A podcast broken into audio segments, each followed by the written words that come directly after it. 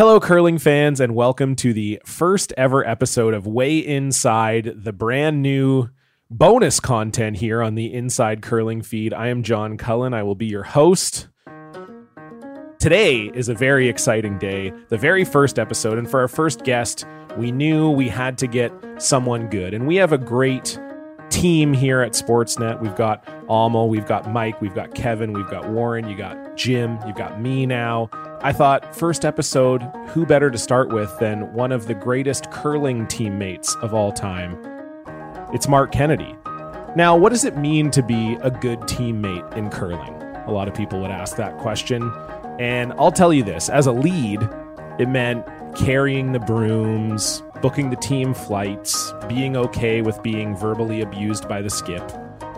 But for different positions, for different people, it can mean many different things. It's not an exact science. You know, I think it just all comes down to the individual and what they feel that they can bring to the team. And it's clear that Mark Kennedy is one of the best teammates of all time. Everyone agrees that, about this. I mean, he's been to the Olympics three different times in three different positions 2010, he wins the gold medal as a second. 2018, he's there as a third. 2022, wins a bronze medal as an alternate. We're going to talk about that a little bit in the interview. But he is certainly one of the most impressive guys to ever do it. He's also won 15 Grand Slam titles. Yeah, 15, which to put that in context, if he was a golfer, he'd be tied with Tiger Woods at 15 Grand Slams. That's how good it has been over his career. And he's been doing it for so long. In fact, the very first time Mark won a medal in a national competition, he won the silver in the 1998 Canadian Junior Curling Championships. You know what the number one song was?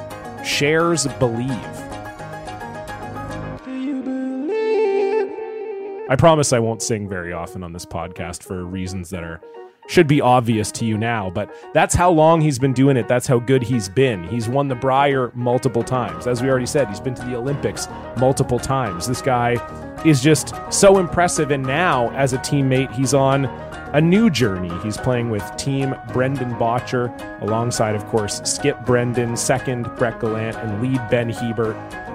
It's a brand new journey for Mark, and we talk about that in this interview. We get into being the alternate at the Olympics, about how the Team Jacobs thing came together and then fell apart at the end of last year, and how he's enjoying his ride with Brendan Bottcher so far. And I hope you'll enjoy this ride. It's our first ride here on Way Inside. So let's get to it without any further ado. Here's Mark Kennedy.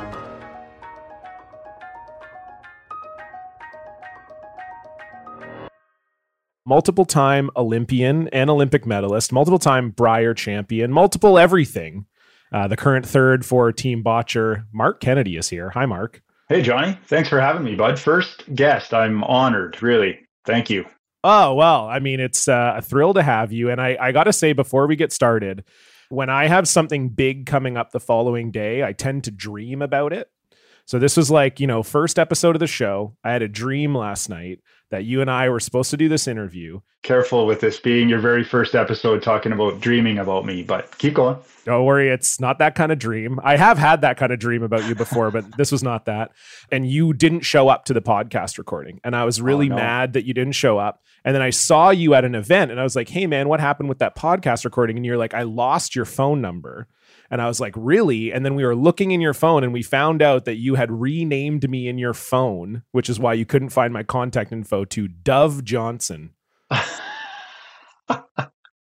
Dove. I don't know what that means. Oh, what a dream. But I do want to kind of change my name to Dove Johnson. Uh, that's funny. I do I have to call you Mr. Johnson? Did this just become the way the way offside podcast? Sounds more like a late night call in.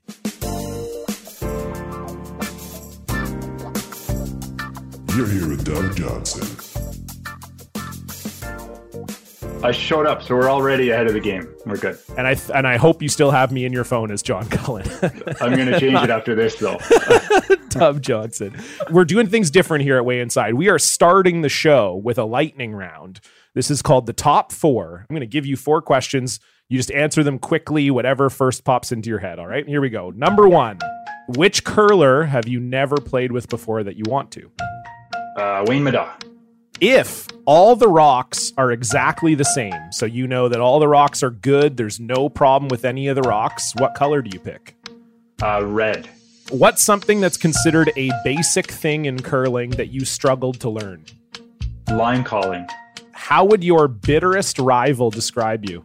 Egotistical and arrogant and mean. Mean. I don't think I've ever heard anyone call you mean. Well, you're just not hanging out with my bitterest rivals, then, are you? yeah, Dove is going to have to give your bitter rivals a call and see what they really got to say. There's a few out there. There's no question. well, okay, let's get into that because I think this is actually a perfect segue. So I want to run through sort of your last year of curling because it's been kind of insane. And I think yeah. a lot of people, you know, you haven't done a ton of interviews about it. And I'm sort of curious, but let's go back. Speaking of bitter rivals, let's let's go back to the Olympics. Uh, you okay. got selected to be the fifth for Team Gushue. And I know over the years, it has seemed to me at least, as an outside observer, that Brad is maybe someone who is a bitter rival of yours. You know, you've played him in a lot of big games. You know, Brad is obviously a fierce competitor. So are you.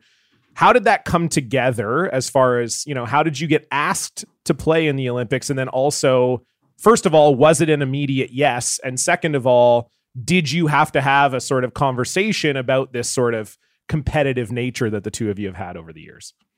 Good questions. Um, after the Olympic trials, which I think was, I got a memory on my Facebook yesterday that we lost the Olympic trials a year ago yesterday. So uh, almost exactly a year ago, Brad had called and asked. Sorry to twist that knife. No, that's okay. It's good. It was actually lots of great memories. It was a great week, and you know, happy that the team that did win won because they were probably the best team over the last quad. So um, you know, I've been curling against Brad and Mark since 1998. I think was the first time I ever played against them. So we've had a long history of playing against each other, big wins and big losses.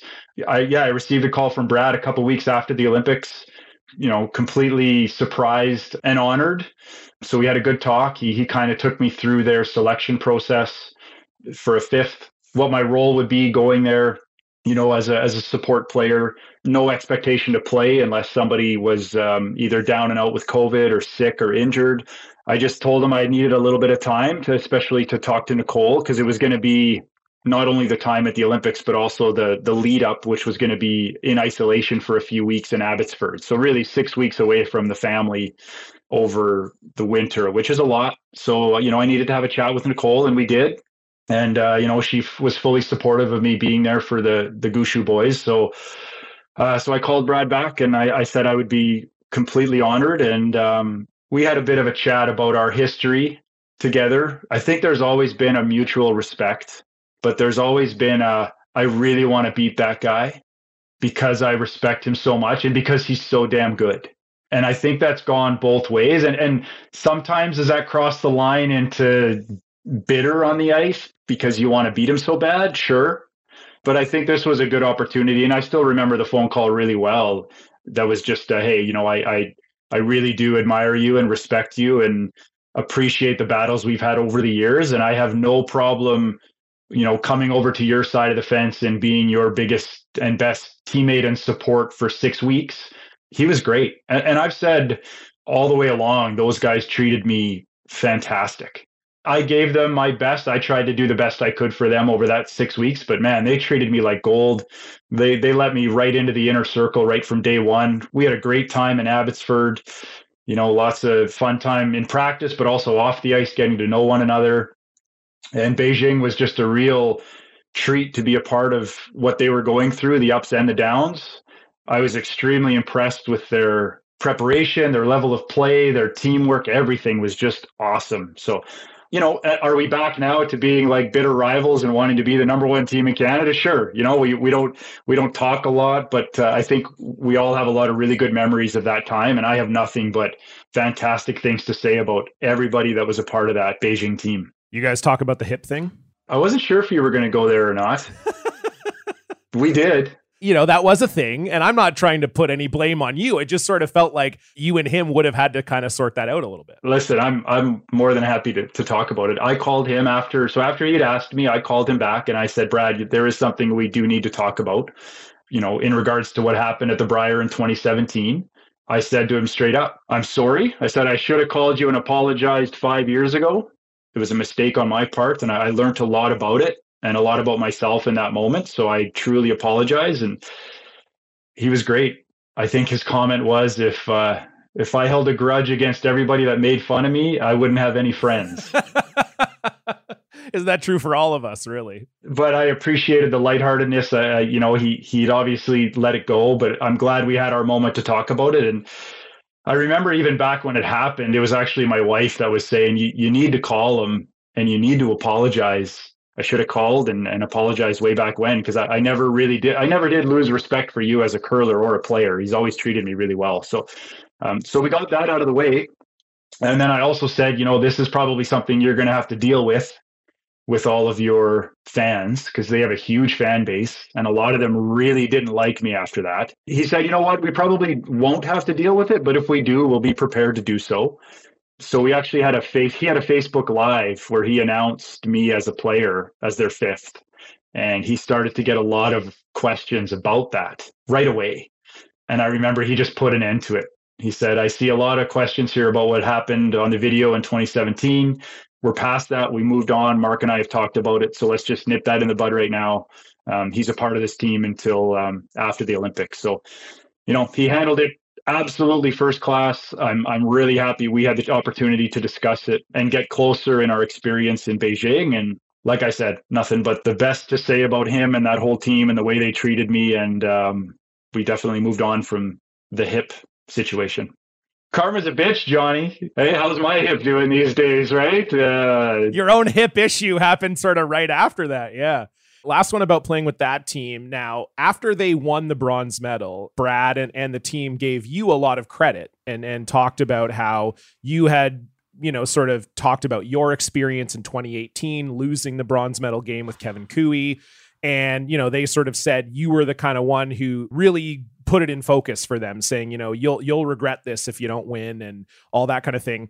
And i was just curious how does that discussion start? Was that led by you? Was that you kind of saying hey you know this is how i feel about it. I really think you guys should put it all on the line for canada or however it came about? Or was it a sort of them asking you about being in the bronze medal game? Like what did that sort of conversation look like? It happened pretty organically. I think um, from my perspective throughout the week or however long we're there, two weeks, you know, it was a grind for them. It's a struggle. And, and I've been in that situation, lots of pressure on your shoulders and, you know, seeing the ebbs and flows of the week. And they came out in that semifinal, you know, and, and played their hearts out against Niklas, came right down to the last rock. Brad's playing a run back crosshouse double for the win and, and, you know, misses it by a millimeter or it's maybe the best shot of all time. Uh, so they were pretty de- dejected coming off the ice. I remember everyone kind of in the locker room, pretty disappointed, pretty sad. You know, just kind of uh, wrapping their heads around what had just happened and the emotions that go with it. And I remember sitting there, you know, in the corner, trying to kind of stay out of the way as you do. And it's an interesting thing as a fifth because you want to do as much as you can. You want to help you know, you can't throw the rocks, but what else can I do in and around to give you guys the best chance to win? And, and sometimes as a fifth, less is more. Sometimes being out of the way, letting the team do their thing is um, is the best approach. And in this case, I just was sitting in the corner and I was pretty dejected too. And I think I even had a moment where I'm like, man, maybe this is what you're here for this is I think this is what you're here for because four years ago when we had lost the semifinal to John Shuster, I don't think we really recovered as quickly as we needed to because things at the Olympics happen very fast. It's one thing at the Brier if you lose the one-two game on the Friday night, you know you might not play the semi until the following night. So you almost got that 24 hours to get mentally prepared. Well, here, here it's lose the semi, you know, the biggest game of your life. You're off the ice at 10 p.m. and the bronze medal game starts at 9 a.m. It's a really quick turnaround. And I remember in, in Korea, that turnaround was too quick for us. And we came out in that bronze medal game against a De Cruz team that really wanted to win. And we were still dejected from the night before. Uh, and it showed up in my performance, especially. I remember how excited De Cruz was to win that game and thinking to myself, oh, whoops, I didn't prepare enough for this game, for how important it was to come home with some hardware, you know, even bronze. So back to that locker room, knowing how quick the turnaround was, I just, you know, and from the heart, I said, you know, I think Canada's proud of what you guys just did out there. I know I am. You know, you left it all out there. I said, whatever you got to do to turn this around in the next 12 hours, because that game tomorrow morning is the next biggest game of your life. And if you win that bronze medal tomorrow, it's going to feel like gold. To come home with something after this whole experience is very important. People aren't going to care what color it is. So, whatever you got to do in the next 12 hours to get yourself ready, get yourself ready. And I remember getting a little emotional because I said, look, my biggest regret in my curling career is that I didn't play better in that bronze medal game. And I came home with a fourth place certificate for everything that Team Koe had been through, and and that's what we got. It, it it still sucked. So get yourselves ready and get out there and go win that game. And you know, credit to them. They listened. They were engaged. They knew that what I was saying. I had troubles even saying it, so they knew it was important.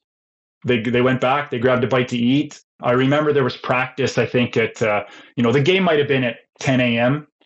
and there was a practice sheet available at 8 a.m to match rocks and get out there and loosen up. And uh, Brad and Mark were up in the morning, had breakfast. I think we were up at six thirty or seven. They ate. They came to the rink with me. We threw some shots, matched rocks. Just really got in that you know the rhythm of this is a really big game. Brad himself played unbelievably well, close game, and they didn't show any hangover from the night before.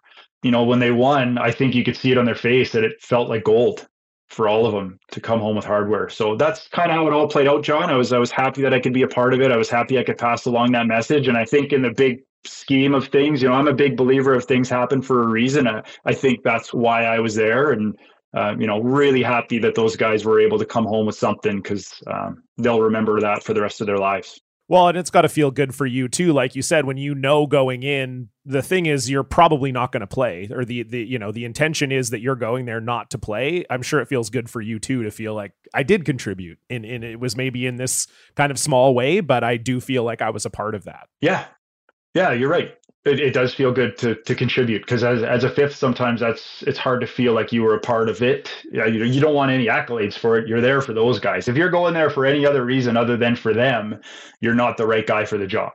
But to be able to contribute a little bit without having thrown any rocks to help win, it felt good, and I was as happy for them as I would have been if I was out on the ice myself. So lots of great memories and and uh, but man, what a grind. What a grind that is to to try to medal at the olympics these days. Crazy. No totally. Um, okay let's switch gears a little bit to team jacobs.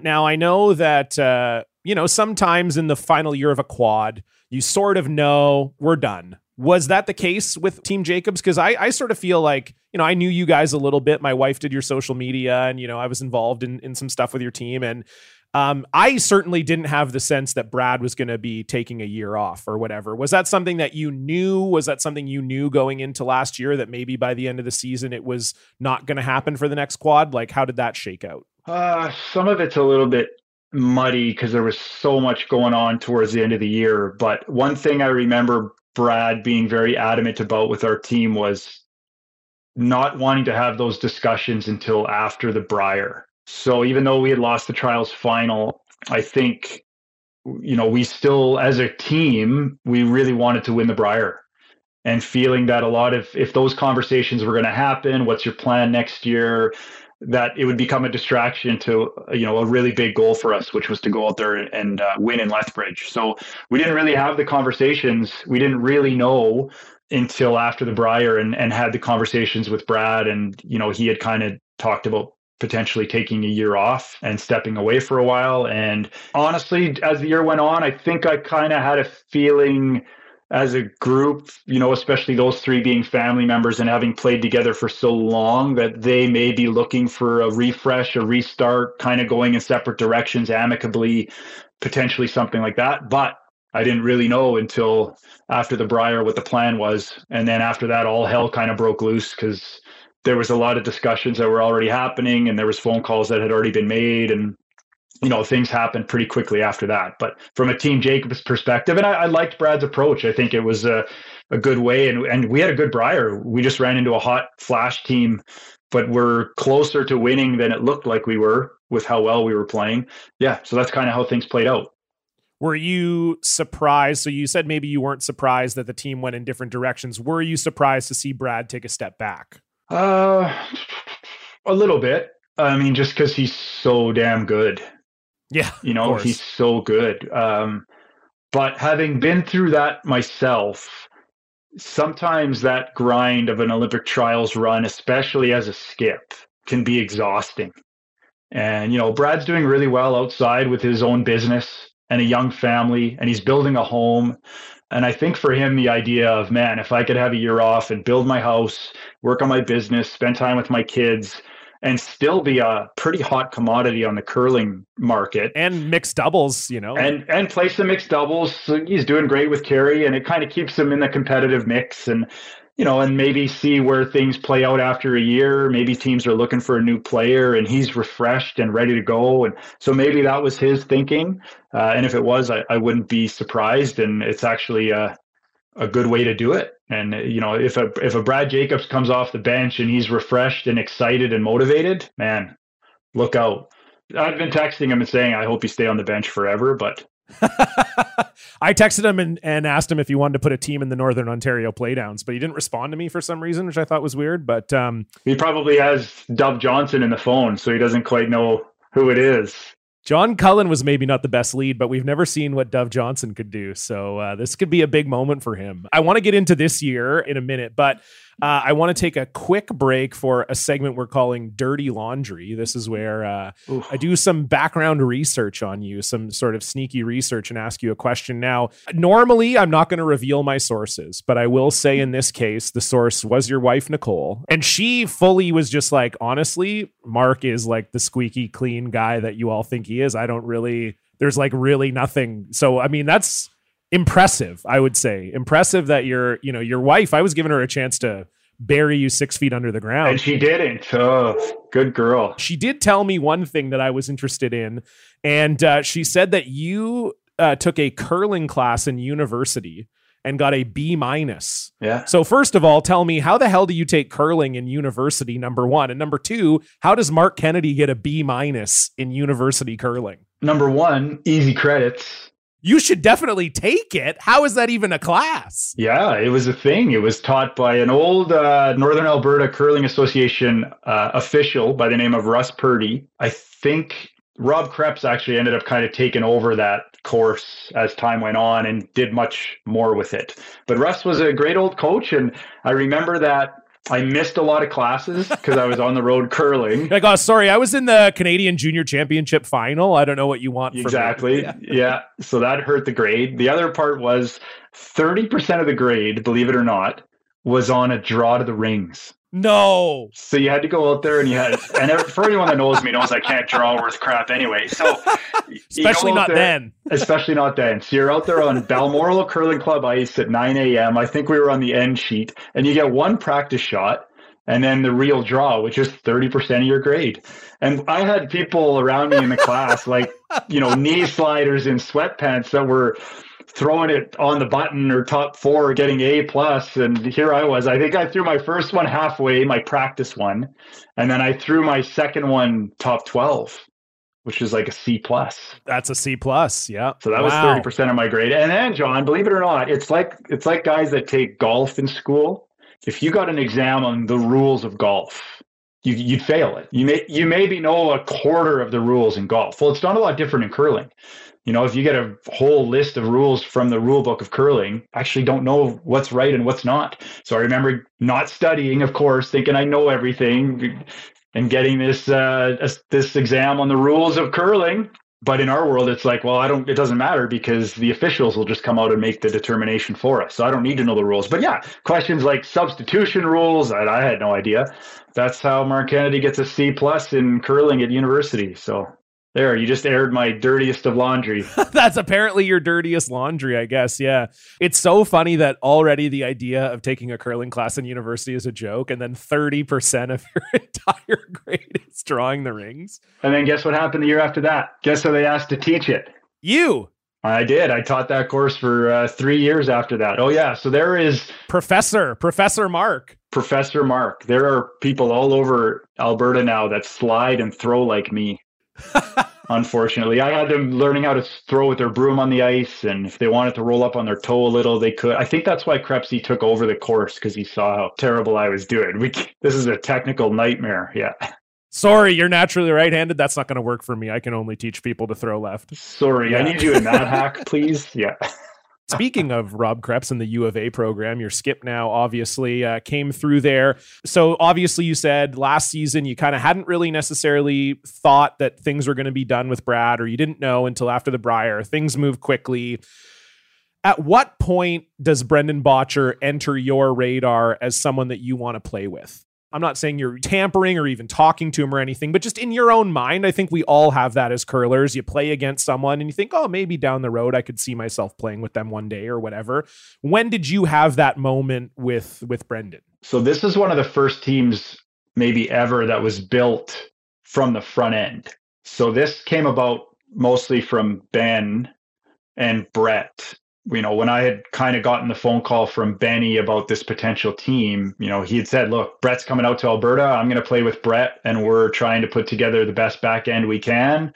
And that includes you and Brendan. And I just remember thinking there's not a lot of front enders out there that can build a team, but if you could pick two, those guys would be on your list. So a very exciting opportunity to be able to play with Ben again and and somebody of Brett's caliber. So, and then yeah, of course, the fourth name was Brendan, who's kind of been around me for the past eight years, practicing at the Saville, you know, always on a different team, but, uh, you know, always having good conversations, always being very friendly with one another. I've always appreciated and, and enjoyed Brendan and, you know, the opportunity to be their fifth at the Worlds in the bubble.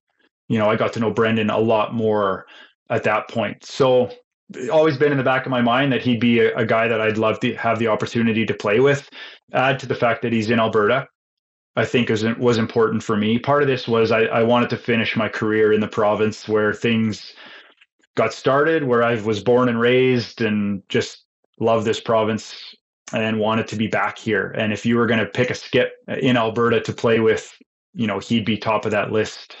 Having played with Kevin Martin and Kevin Koe and having the opportunity to play with two of maybe the best skips Alberta's ever seen, and and seeing Brendan, who's only 30 years old, and just coming into his prime, it just was a wonderful opportunity for myself and have loved it so far. Finish your career. Are you announcing on this podcast this is your last? No, I've done that once before. people, I said I'm taking a break, and people thought it was a retirement. So we're not going down that road. We're getting a little long in the tooth here, and uh, you know, I, I I would love to be a part of Brendan's prime years, which I think as a skip, you know, once you get over 30 and you really start understanding the game and he already understands the game. But I, I, really do believe that these will be his best four or eight years. So if I'm a part of at least four of them, I consider myself pretty lucky. But yeah, he's a special player, special talent, and comes from an, incredible program at the U of A and plays the game the right way. And but you know the one thing that stands out for me the most over the past few months is he's, he's just a, he's a great teammate. He's a really good teammate. He's always pretty calm and positive, and he doesn't throw anyone under the bus. And he's just got all those good qualities of somebody you want to go to war with. So, been pretty happy with our relationship up to this point. Well, and that's interesting because that is exactly the next question that I have written down, you know, because I think this has been a weird 12 months for Brendan. I don't think uh, I'm telling tales out of school by saying that. And so I was curious to tell the people listening to the show a little bit more about Brendan because I, you know, I interviewed Brendan for Stone and Straw back in the day, you know, bef- as he was kind of beginning his ascent. And I have always sort of felt like he's been a bit of a misunderstood guy for whatever reason. You know, I, he's always been nothing but good to me. He's a very respectful guy, as you said, very nice guy. I, I feel like some of what's happening or has happened to him in the last year or so has been pretty unfair to him. But besides that, tell me a little bit about Brendan and the fans that you know are maybe sort of saying this is a an interesting sort of team here. Mark and Ben and Brett, these guys I really like, and now they're with Brendan, and I don't know how to feel about Brendan. Like, tell me a little bit more about Brendan, the guy, because I agree with you. I, I think he's kind of just been a little bit misunderstood in this whole thing. You nailed it. Uh, Brendan is Brendan's a, a good friend of mine. Brendan is is sneaky funny. He's got a great sense of humor, but he's he's thoughtful, he's honest, he's he's a genius, he's witty, he's a great guy to be around. But to your point, I think he's been a little bit guarded when it comes to the media. I think he's been quite careful on, on how much he exposes of himself to everyone around, including the curling fans. But what people don't realize is through that whole process with his previous team, Brendan took the high road. Brendan could have started slinging mud and throwing people under the bus and talking about Darren and taking a pretty big kick in the nuts there for a while, and he still took the high road. And, and I think that should tell you all you need to know about Brendan. And even to this day, has not said one negative word about what went down or what happened or what led to that whole decision. You know, because there's a lot that goes on behind the scenes that people are never going to know. And that's fine. And he still took the high road. So for myself and Ben and Brett and Paul Webster and I'd like to think we're pretty good judges of character and we've surrounded ourselves with pretty good people throughout our careers. I think that's been one of our strengths. Uh, and I think the fact that we all, you know, trust Brendan and wanted to be around Brendan and wanted to build something special tells you all you need to know about the character of person that he is. And, and what we all felt about that situation that he had gone through. There wasn't one point in time where we questioned, huh, you know, is, is, is Brendan who we think he is? Yeah, Brendan is who we think he is, and uh, unfortunately got stuck in a bad situation with with somebody that we uh, just won't talk about right now. But um, you know, he's he's been great to me and my family, and uh, you know, we've got to know that's the other part. You know, behind the scenes too is his wife Bobby and and their kids and their family situation and his work situation. You know, Spartan Controls being one of our title sponsors, we've got to meet his work colleagues and what you're getting is a is a wonderful person who wants to win and dedicate and commit, but at the same time be a good person and a good teammate. So he's first class, and uh, feel pretty honored to be out there on the ice any chance I get. Last question about this team. I, I you know, it seems some people have sort of said, oh, maybe not the start you wanted so far. I mean, I don't, you're like number four in the world and, you know, you're, you won Okotoks and you've been in the playoffs and in and around the mix. So, I, you know, I think that's a little bit overblown, but, but let's talk about the team coming into the season and to now. What was the, what was the main thing that your team wanted to focus on coming into the year? What was the main thing that you sort of felt like this is what we're going to have to do, especially early on to be successful? And how well do you think you've accomplished that goal so far? I think the main focus for this year was to build a team. So, you know, building what the foundation would look like going forward when it comes to getting together for practice, how we want to throw the rock, what our communication is like on the ice, all those things that um, don't come together instantly. You know, sometimes they do, uh, but sometimes they don't and they need some work and effort. And so i think our focus was to to build those things and also john to see what we got you know? Let's let's play a season. Let's see what we got on the ice. Uh, let's see the areas that we need to work on. And honestly i think we were trying to not focus too much on the results this year as difficult as that is to do and I think that's the thing for a couple of us that we found difficult is even though the results aren't there, the foundation that we're building is more important.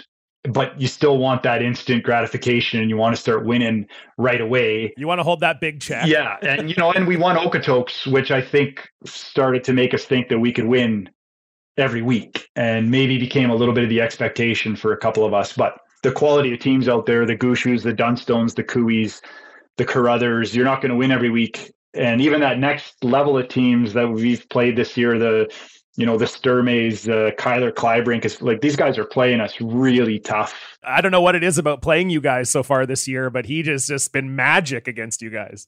Oh man, he's just and honestly, we're getting that a lot. So you know we've had to taper our expectations a bit, and remember that we put this team together, all four of us in Alberta, so that we can get together and put the hard work in and let the hard work and, and the results take care of themselves. We're still working on that. You know, we got together in Calgary a couple days ago. We're getting together again in Red Deer tomorrow. You know, we're still focusing on, and, and Paul Webster has been great for that too. Put in the work. Let's work on the areas that we're struggling on, and things will start to happen for us. And and even if that means a year of you know some struggles some ups and downs not the results you wanted. If if we keep the focus on the foundational stuff we will be okay. So that's kind of where we're at. We, we've definitely had some ups and some downs and lost some tough games and but i think all in all john we're pretty happy with the team that we built and i think i see some pretty uh, good success down the road here. Great. Well let's uh, let's finish off this episode with uh, a segment i am calling very difficult own career trivia uh, so we're going to delve into the recesses of your brain. These are all things that you have been a part of in your life, Marc, and we'll see how well you remember your own career. Okay. So there's going to be five possible points here. There's three questions, but one of the questions has three answers. So we'll see how well you do. Uh, so, question number one, which I think you'll get right because this is a big occasion, but we'll see. At your first Brier in 2007, who was your first game against? Oh, Dean Joanisse. That's right. Dean Joanisse, my old skip. British Columbia, your old skip. We were up two with playing the ninth end and we gave up a steal at two. That's right. And I think it might have been the only steal at two we gave up the whole season. so now we were tied, and this was my first Brier TV game. I remember that, and we were tied up playing ten, and uh, Kevin had to make a nice little hack waiter to win. So very memorable game. Do you remember the score? Uh, seven six maybe. Six five. Close. Oh, close. Very close. So close. Yeah, you're right there. Okay, I, I, figured you'd get that one. So you're you got one point on the board. It's not a zero. So that's a good sign. Cha-ching. Question number two. At the 2010 Olympics, which game of the tournament did you play France? Uh, number of games. I know Norway was our first game. Germany was our second. Starts to get a little muddy in the middle there. I'm going to say uh, four. France was your fourth game. Very impressive. Very impressive. Pure fluke. hey, what happened to France? Well, listen, there's some countries coming up that are getting pretty competitive. So if you don't have a pipeline of athletes coming through, you're going to be forgotten. You're screwed. France, you're gone. Do you remember the score? This is not a question, but do you remember the score of the France game? No, but I'm going to take a wild guess and say it was uh, 9 4. Oh, you did more damage than that. 12 5. 12 okay. 5. Okay. And uh, a young a young Dove Johnson was in the audience watching that game as well. So were you? How many games did you get to? three. Okay. I saw that one. I saw you play Sweden, maybe, and I saw the goal, and I was at the gold medal game. I hate that. Uh, I shouldn't hate. I'm sad that it's so long ago because there's so many great memories. You just really hope that they don't fade as time goes on if that makes any sense. Because it was just uh yeah, no, it makes sense. Unbelievable two weeks. Oh, I'm glad you got to be there. That was a very cool atmosphere. I'm not sure if we'll ever get that again. It was a magical feeling in the air that day, and uh, for for even a fan. So you know, I can only imagine what it was like to play in it. Yeah. Um, okay, last question. This has three possible answers. Okay.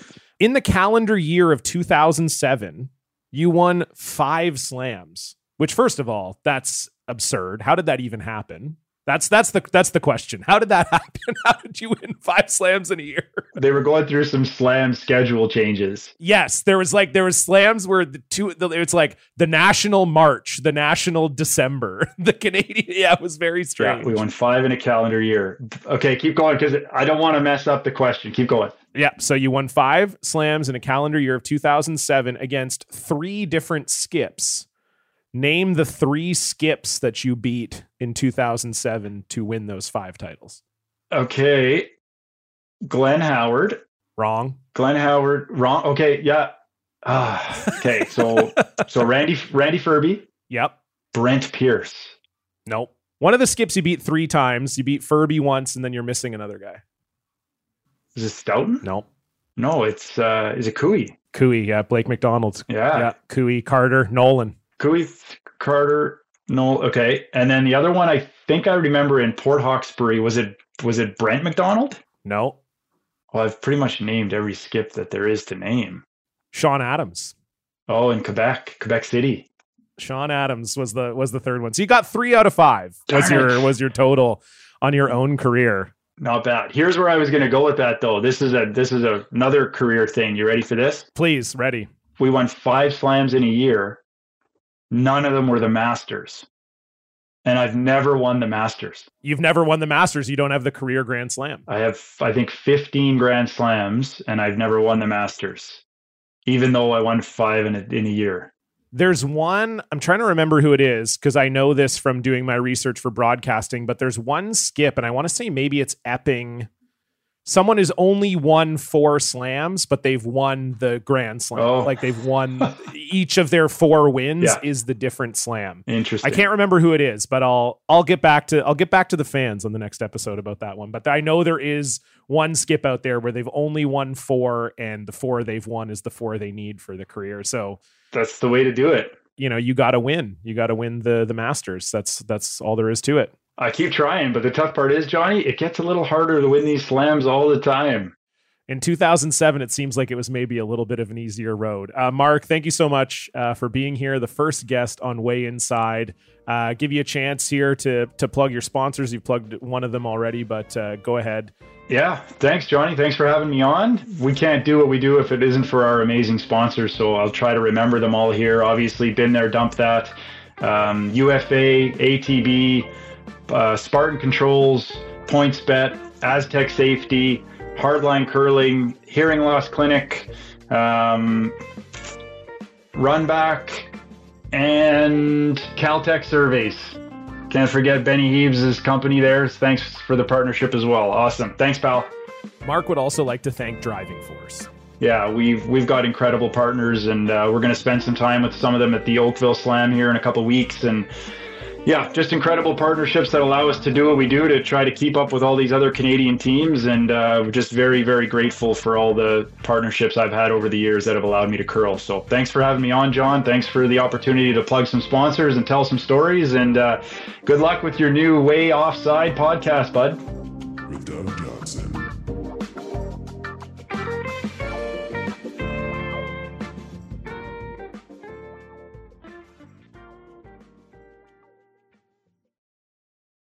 So that's a wrap on the interview with Marc Kennedy. And we're going to do something a little different here on Way Inside. We're going to finish off every show, not by hearing from our guest or hearing from me, but we're going to hear from a bunch of curlers across the curling world with our question of the week. And so this week, we posed the question to seven different curlers. If you had the option to put a logo on the front of your jacket. So you didn't have to have a sponsor on the front. Like Niklas Edin, they have that big Viking head on the front of their jacket. If you had the option of putting a logo on the front of your jacket, what would it be? First, we're going to hear from Matt Dunstone and BJ Neufeld, who I don't want to spoil too much, but let's just say I think they play a lot of video games on tour.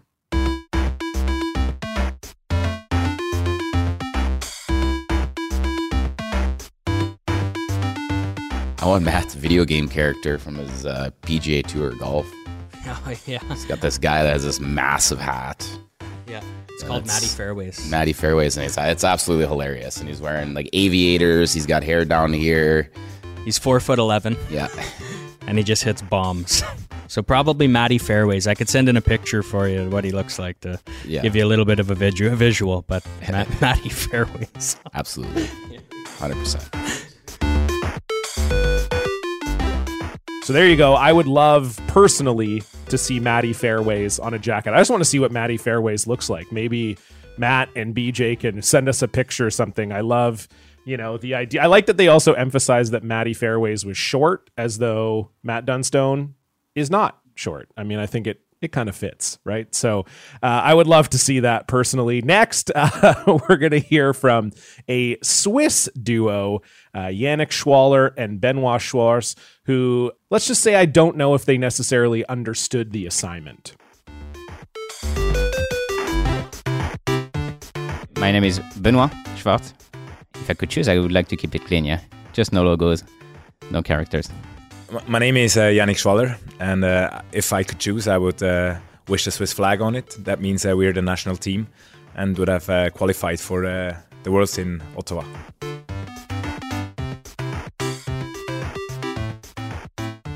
Really, Benoit? Really? The question was if you put a logo on the front, what would the logo be? And you just said nothing. Benoit, my guy, you're killing me. Someone who didn't kill me though, from Team Horgan. This is Colin Hodgson, who, um, well, he took it to a bit of an extreme.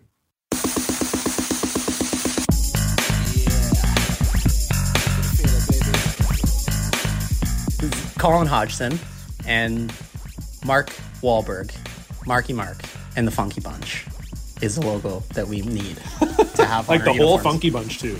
Yes, yes. We need we need to be pumping cinder blocks with rebar, and we need to have our good vibrations going on.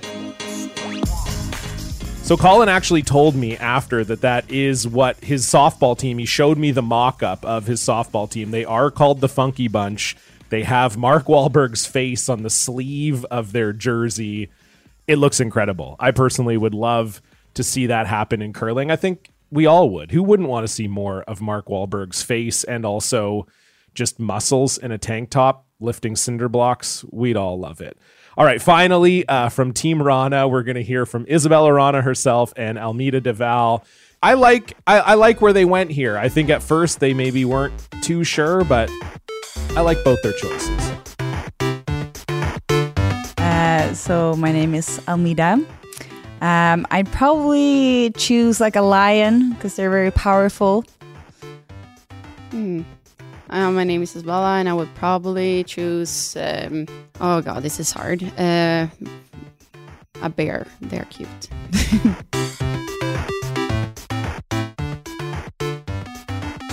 if it were me, the logo I'd put on the front. I've always been partial to Steve-O's tattoo of his own face on his back. I think I would just put a giant picture of my own face on the front of my curling jacket, especially if I was the skip.